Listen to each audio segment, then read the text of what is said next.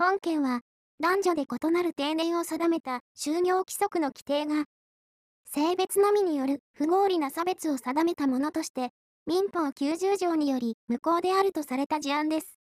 憲法の詩人間適用に関する間接適用説は、三菱樹脂事件で最高裁が述べたように、憲法の規定が詩人間の法律関係に対して直接は適用されないものの、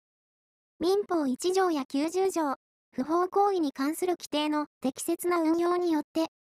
私的自治の尊重と基本的な自由や平等の利益の保護の調整を図るという考え方です。本判例は、民法90条の公序良俗の内容として、憲法14条1項を参照し、男女で異なる定年を定める就業規則が、性別のみによる不合理な差別であるとして、就業規則の規定を無効とするという形で、間接適用説に基づく事案の処理がなされた事例です。ちなみに、憲法14条とともに参照されている民法2条は、この法律は、個人の尊厳と両性の本質的平等を旨として解釈しなければならないという規定ですね。男女別定年制は、本判決以前の下級審裁判例では、年齢差が10歳を超えるものについては、いずれも無効とされていましたが、5歳差にとどまる場合には、判断が分かれていました。本判例は、5歳差という比較的格差の小さい場合についても、性別のみによる不合理な差別として、就業規則の規定を無効と判断したのでした。判例百選の解説では、平成18年の比較的新しい判例が参考判例として紹介されています。この判例は、山林原野での焚き木の採取などをしていた入れ合い団体の資格要件について、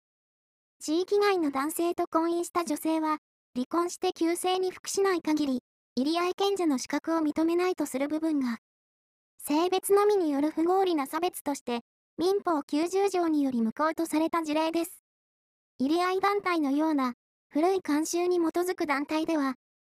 男性優位のルールが設けられているような例も多いイメージがありますが、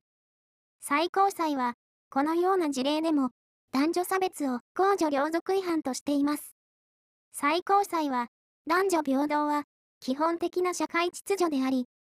どのような司法上の法律関係において問題にされるにせよ、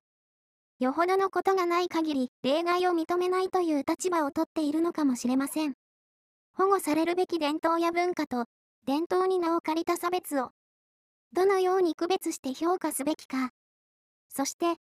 このような問題に国家権力がどの程度介入すべきかは難しい問題ですよね。昨今でも、相撲の土俵上で倒れた人に救命措置を行うため、土俵に上がろうとした女性が静止されたという事件があり、議論となりました。このような問題については、皆さんはどのように考えますか？それでは、以下、判決文を紹介します。女子若年定年制事件。最高裁昭和56年3月24日、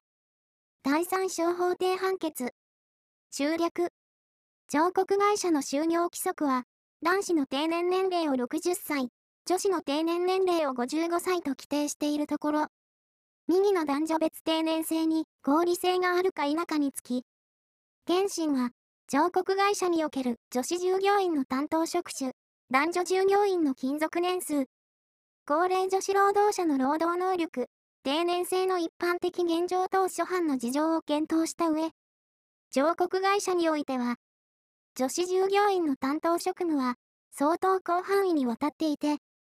従業員の努力と上告会社の活用策移管によっては、貢献度を上げる職種が数多く含まれており、女子従業員各個人の能力等の評価を離れて、その全体を上告会社に対する貢献度の上がらない従業員と断定する根拠はないこと。しかも、女子従業員について、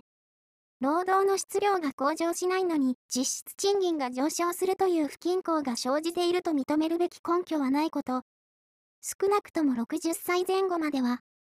男女とも通常の職務であれば、企業経営上要求される職務遂行能力に欠けるところはなく、各個人の労働能力の際に応じた取り扱いがされるのは格別。一律に従業員として不適格とみて、企業外へ排除するまでの理由はないなど、彫刻会社の企業経営上の観点から定年年齢において、女子を差別しなければならない合理的理由を認められない旨、認定判断したものであり、右認定判断は、現判決虚偽の証拠関係及びその説示に照らし、正当として是認することができる。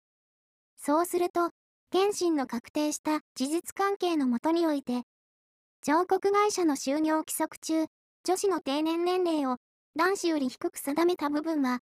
もっぱら女子であることのみを理由として差別したことに帰着するものであり、性別のみによる不合理な差別を定めたものとして、民法90条の規定により無効であると解するのが相当である。憲法14条1項、民法1条の2参照。これと同種の原審の判断は、正当として是認することができ、現判決に、諸論の違法はない。以下略、